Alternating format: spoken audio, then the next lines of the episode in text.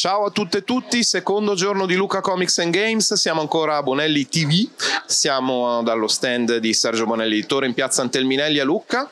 Allora, iniziamo la giornata in modo un po' diverso dal solito. Siamo qui per parlare dell'ascesa di Drakir, ebbene sì. Allora chiedo ai miei ospiti di presentarsi. Ciao ragazzi.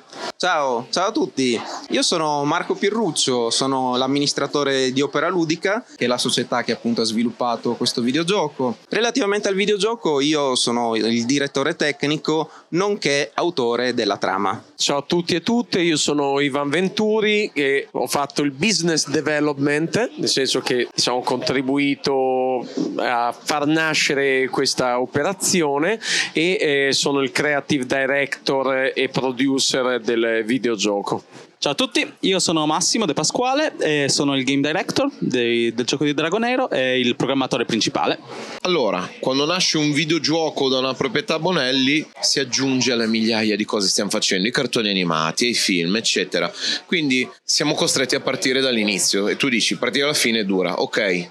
Come nasce? Prima questo videogioco non era neanche un'ipotesi, qualcuno poi l'ha ipotizzato e poi è successo. Ci volete dire ecco, le, le secret origin dell'ascesa di Drakir? Sì, allora eh, affondano eh, le loro radici eh, nei primi anni 90 perché insomma io... È una storia importante, quindi segniamo così indietro. Io realizzai eh, nei primi anni 90 i primi videogiochi della Simul Mondo per Sergio Bonelli editore, quindi eh, Dylan Dog, Tex Wheeler eccetera e eh, poi c'è stata una grossa pausa ma diciamo c'è, è rimasto il contatto con, eh, e l'amore sempre per, per l'azienda e eh, poi grazie all'amicizia con Vincenzo Lorenzo Sarno, direttore della divisione sviluppo, e Giovanni Mattioli, capitava che quando passavo a Milano, eh, passavo a salutarli, ci prendevamo il caffè a Buonarroti 38 e si, si chiacchierava, ci si aggiornava a vicenda e poi in queste chiacchierate è cominciata a emergere l'idea di fare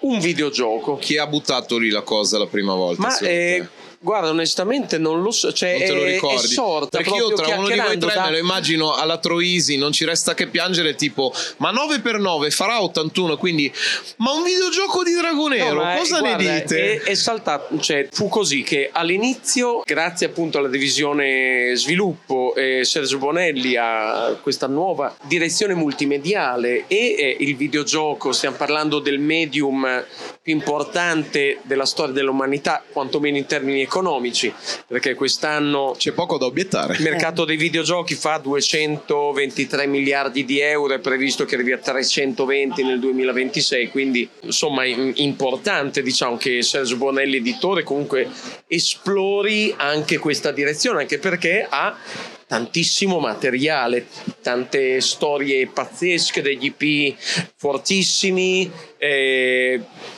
e sceneggiatori, disegnatori, eccetera. Quindi nacque diciamo, l'idea di cioè, organizzare delle, degli incontri in eh, Sergio Bonelli con delle aziende che reputavo interessanti, nel senso aziende strutturate che avevano un'esperienza anche di videogioco narrativo, okay.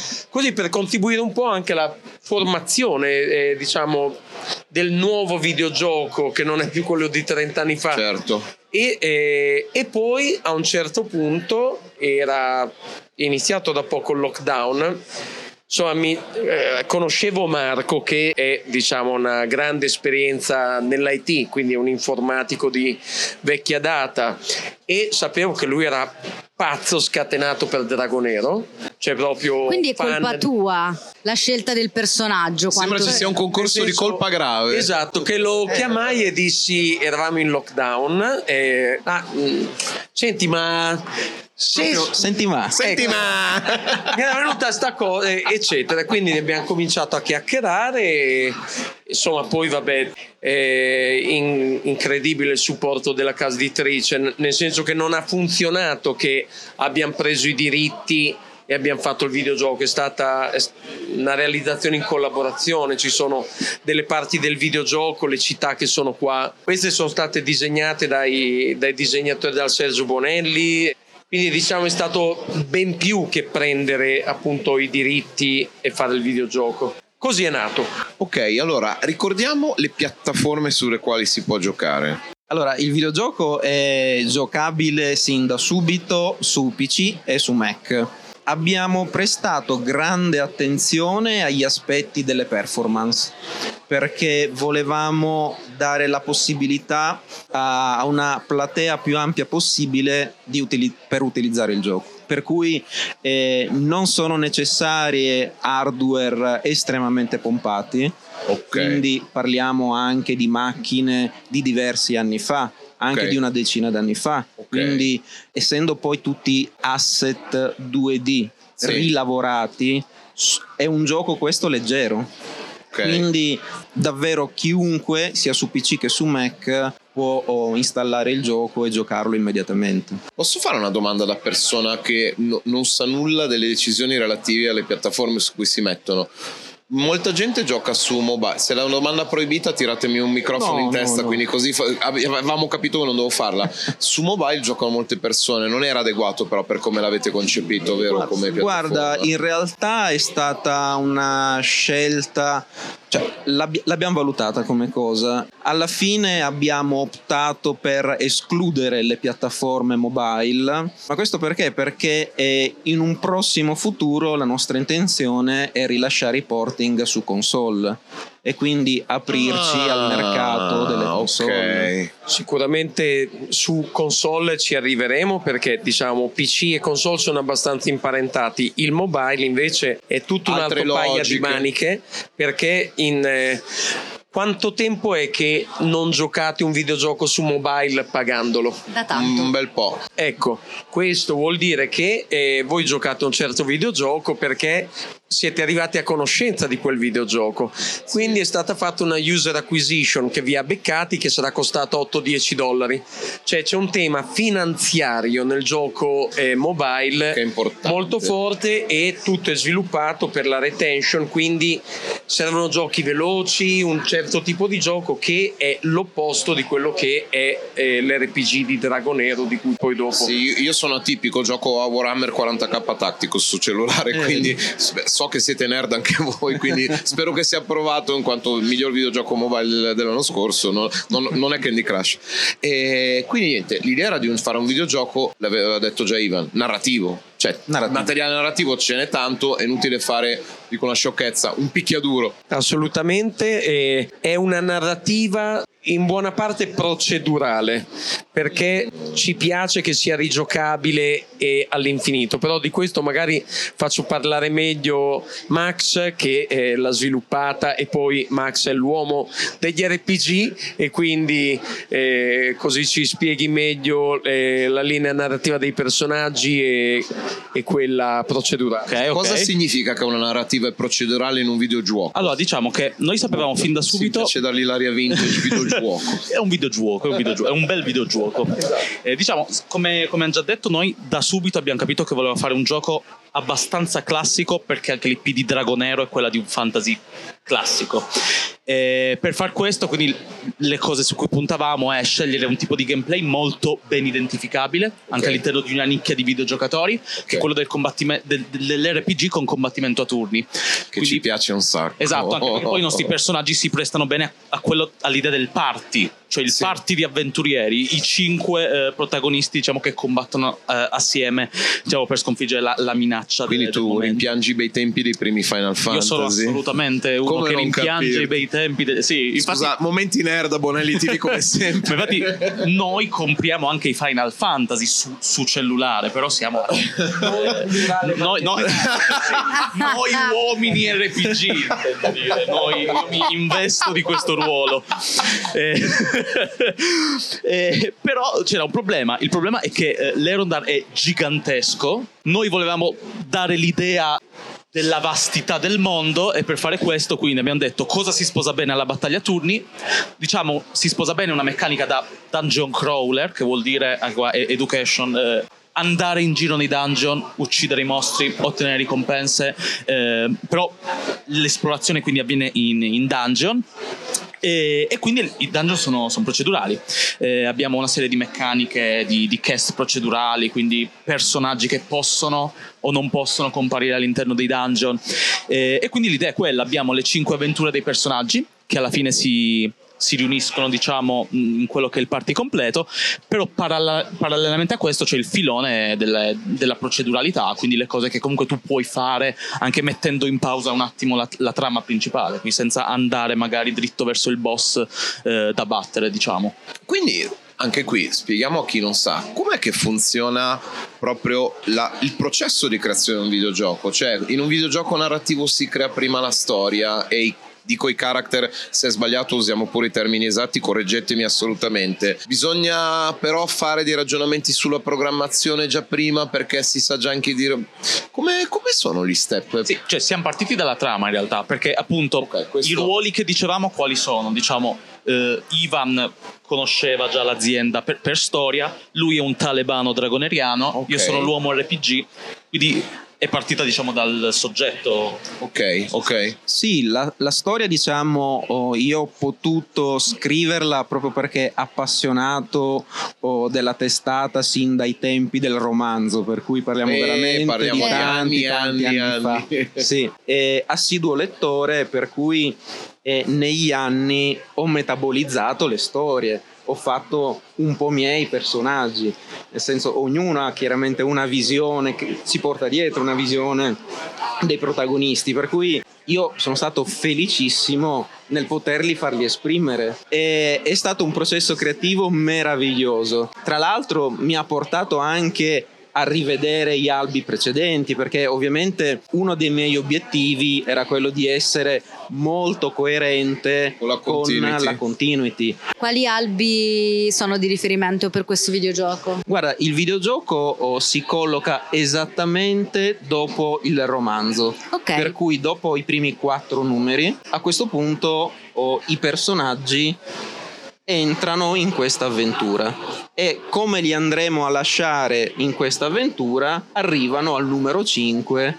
della serie a fumetti. Ok, fighissimo. Siete riusciti quindi a mantenere una continuity. Esatto, esatto, e, e non è stato oggettivamente semplice perché comunque eh, Dragonero ha una storia estremamente lunga e mm, noi volevamo dare un po' di chicche anche per i lettori, per cui ammiccare a delle cose che magari succederanno dopo. E quindi insomma è stato sempre un, un discorso di bilanciare eh, l'enfasi che volevamo dare, però essere onesti verso i lettori e Sì. quindi dargli un prodotto che in qualche modo fosse coerente con quello che sapevano anche loro. Quindi abbiamo la trama, studi di design? No, eh, vai, vai, vai. Eh, partiamo da un soggetto, in Va questo bene. caso quello che ha scritto Marco. Sì. Dopo il soggetto facciamo un passaggio che è il trattamento, io lo chiamo così quando Ok. faccio lezioni di game design. Trattamento significa che riprendi il soggetto e lo riscrivi Sì. individuando ogni luogo, ogni personaggio, ogni oggetto, ogni informazione, ogni cosa che effettivamente serve per sviluppare la storia Ok. che a quel punto definisci come nel trattamento che si fa prima di una sceneggiatura Ok. e in quel momento lì definisci anche le liste, cominci a avere la lista di tutti i personaggi da disegnare, tutti gli ambienti, eccetera. Parallelamente a questo fai anche le definizioni degli elementi di gioco. Ok. Cioè, quali sono avrò i dialoghi, avrò i personaggi, avrò i dungeon, definisci le scatole che poi andrai a riempire di dati Ok. in mezzo eh, a questo processo.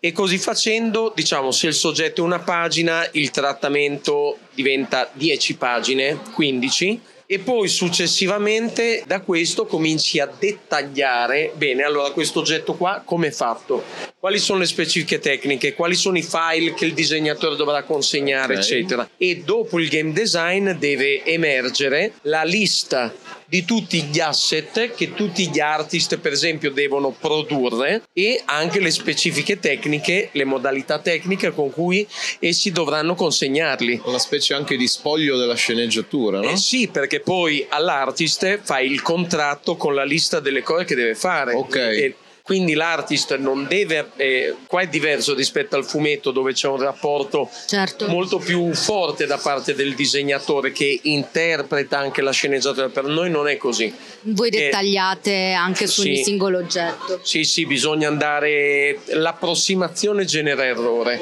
e, e quindi si va a un livello di dettaglio sempre più profondo.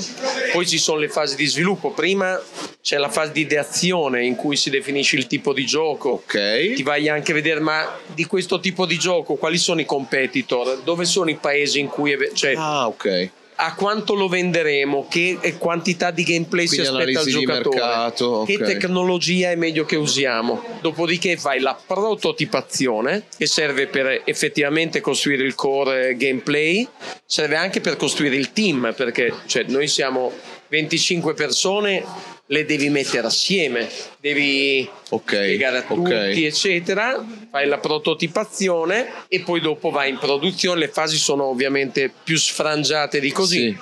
E, e poi c'è la post produzione nella quale cominci vabbè, il debug, a mettere i testi localizzati, gli achievements, eccetera.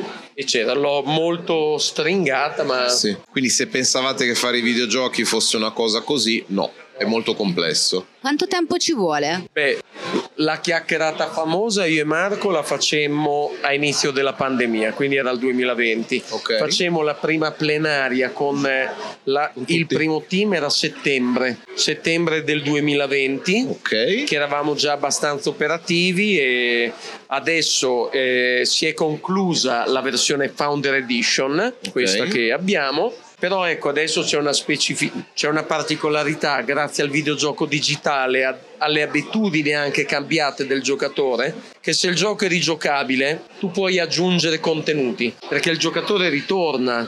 E questa è una cosa importantissima ed è per questo anche che abbiamo creato il Master Mode, che Max è appunto la cosa su cui sta lavorando eh, principalmente, che la faccio breve poi magari lascio a Max spiegare io mi taccio perché parlo troppo master mode che è eh, la parte di gioco che consente al giocatore di diventare master nel senso di Dungeons and Dragons e costruire la propria storia Non è complicato la riprogrammazione questo mod? sì Ah, ok, Sì, sì. perché detto, mi piacciono. sembra una cosa proprio. Mi pare di capire che a loro le cose complicate piacciono, quindi perché no? e i videogiochi sono complicati Ok. Cioè eh, da quella cosa non si sfugge è anche la cosa bella Com'è il master mode? Allora, diciamo che, come diceva Ivan, al momento cosa abbiamo? Abbiamo quello che abbiamo descritto, cioè un videogioco single player tradizionale con combattimento a turni in cui esplori l'Erondar, vedi i biomi dell'Erondar, le foreste di Solian, del Vakondar, eccetera, eccetera. Però c'è un'intuizione, quindi di- non è facile quello che vogliamo fare, ma qual è l'intuizione? L'intuizione è un gioco come questo, se continua a essere popolato di contenuti, Sì. come diventa? Diventa un gioco in cui tu puoi creare delle avventure, le puoi condividere con gli amici, i tuoi amici possono giocare quelle avventure. E quindi siamo partiti dalle basi. Che cosa vogliamo che l'utente possa fare?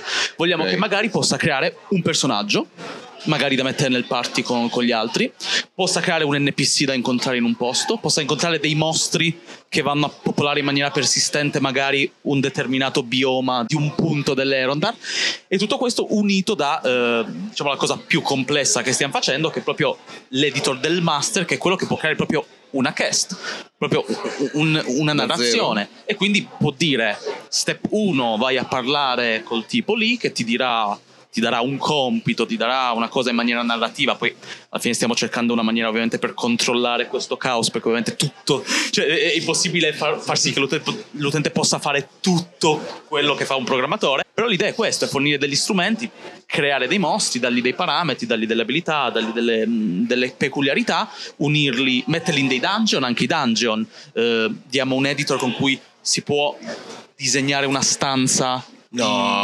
davvero? Così, eh, sì, e le, confi- e le configurazioni di stanze. Eh, e questo, questo è l'obiettivo, diciamo. Quindi da- dare ti il sta, potere. ti sta gasando. Io mi sto, sì, sì, no, c'è una- è la Cioè, molla. Non, non è che Eh, proprio lo nascondi, cioè ti viene proprio carico. Esatto, che perché carico a molla. Nasce da una molla, cioè, perché un gioco come questo, se puoi pure condividere con un tuo amico un'avventura che se no scriveresti. Sì, sì, no, è una molla pazzesca. The New Frontier of Video Game. E quindi stiamo lavorando per, per questi tool qua e come diceva Ivan, l'idea è il gioco single player è fatto, però tramite il supporto digitale l'update lo possiamo fare, possiamo trovare una maniera per dare nuove funzionalità e quindi, Quindi ci, ci continueremo, ci continueremo a lavorare assolutamente. Io in realtà vorrei proprio sapere che cosa contiene la box, visto che Sì, in- allora contiene il codice del gioco, adesso scaricabile dal nostro sito, ma eh, consentirà anche di essere accoppiata a un codice di Steam, ok? eh, la cui pagina di Dragonero tra l'altro è online, quindi andate su Dragonero, cioè cercate Dragonero su Steam e mettete wishlist. Dal eh, poster eh, con la mappa dell'Erondar, il poster di Ian, eh, magnificamente stampati. Abbiamo eh, la variant del sangue del drago, quindi del numero 1. E poi eh, l'ho lasciata per ultima perché è la cosa pazzesca. eh, l'albo originale delle istruzioni a colori illustrato di 96 pagine dove abbiamo non solo le Come i videogiochi di una volta. Esattamente, non solo le istruzioni, ma anche le schede di- dei personaggi, eh, le introduzioni delle missioni e poi eh, le mappe. 96, cioè quello è proprio bello. E appunto io quando ho iniziato io era normale fare il videogioco fisico. Sì, è vero, Questo perché è il più faccio- bel videogioco in 40 anni di carriera, cioè come confezione davvero è, è- Sì, è Diciamo una cosa ai giovani utenti. Oggi quando giocate a un videogioco avete le parti tutorial. A volte Vero. viene proprio detto prova questo, questo è il tasto per fare quest'altro, eccetera. Quando eravamo giovani noi, il che dice molto della nostra età, non c'era tutto questo, c'erano delle cose, c'erano poche informazioni che si potevano dare. Se vi dico 8 bit e 16 bit pensate che è qualcosa che si mangia, no, voleva dire che c'erano poche informazioni a disposizione. Anche chi non videogiocava cercava curiosamente questi libri di istruzione che non erano libretti, erano magnificamente a volte illustrati e contenevano quindi le informazioni sui mondi che si esploravano tramite videogiochi che non si potevano fisicamente mettere perché la programmazione e la potenza dei computer non lo permetteva. E quindi capisco che abbiamo più o meno la stessa età perché tutto questo mi fa pensare che appunto anche voi li ricordavate con tanto piacere e nostalgia, quindi figata atomica. Esatto, e ricordiamo poi all'epoca c'è una cosina da niente, non c'era internet e eh, tra l'altro pochissima gente eh, parlava l'inglese nei primi anni 90. Adesso è normale, ma eh, all'epoca se non facevi il manuale in italiano la gente Non faceva potevi fatica. giocare. Poi è cambiato un po' il paradigma perché appunto quando eravamo ragazzini noi, un po' vecchia scuola, il videogioco è difficile, la curva di apprendimento è così, Sì. peggio per te, impari se non muori, riprovi. Sì. Ti abbiamo asfaltato. No, no, eh, non è cioè quello. proprio- No, io sono, eh? io sono in, in Poi- fase in estasi nerd anche per il master mod. Bene, allora io direi di eh, ripetere che il videogioco può essere trovato su Steam. Dragonero mettetelo in wishlist. Chiaramente la box è più bella perché ci sono delle cose più, molto più fighe e appunto ci sono le istruzioni. Non è l'unica cosa, però io ci tengo particolarmente al manuale di istruzioni. Come avete capito, il videogioco è disponibile in questo modo, ma non è fermo il, come dire, il suo espandersi ctuliano, mi viene da dire. Quindi siamo tutti in attesa del master mode. Ragazzi, grazie per essere così nerd, siamo Grazie super contenti. Grazie. Ragazzi, gli autori Grazie. dell'ascesa di Drakir, ancora giro di presentazioni, riditelo mille volte così i lettori si ricordano i vostri nomi. Marco Pirruccio. Ivan Venturi, Massimo De Pasquale. Grazie per essere stati ancora con noi. grazie a voi. Grazie. Grazie, Grazie. grazie mille. E noi ci vediamo alla prossima intervista. Ciao. Ciao. Ciao.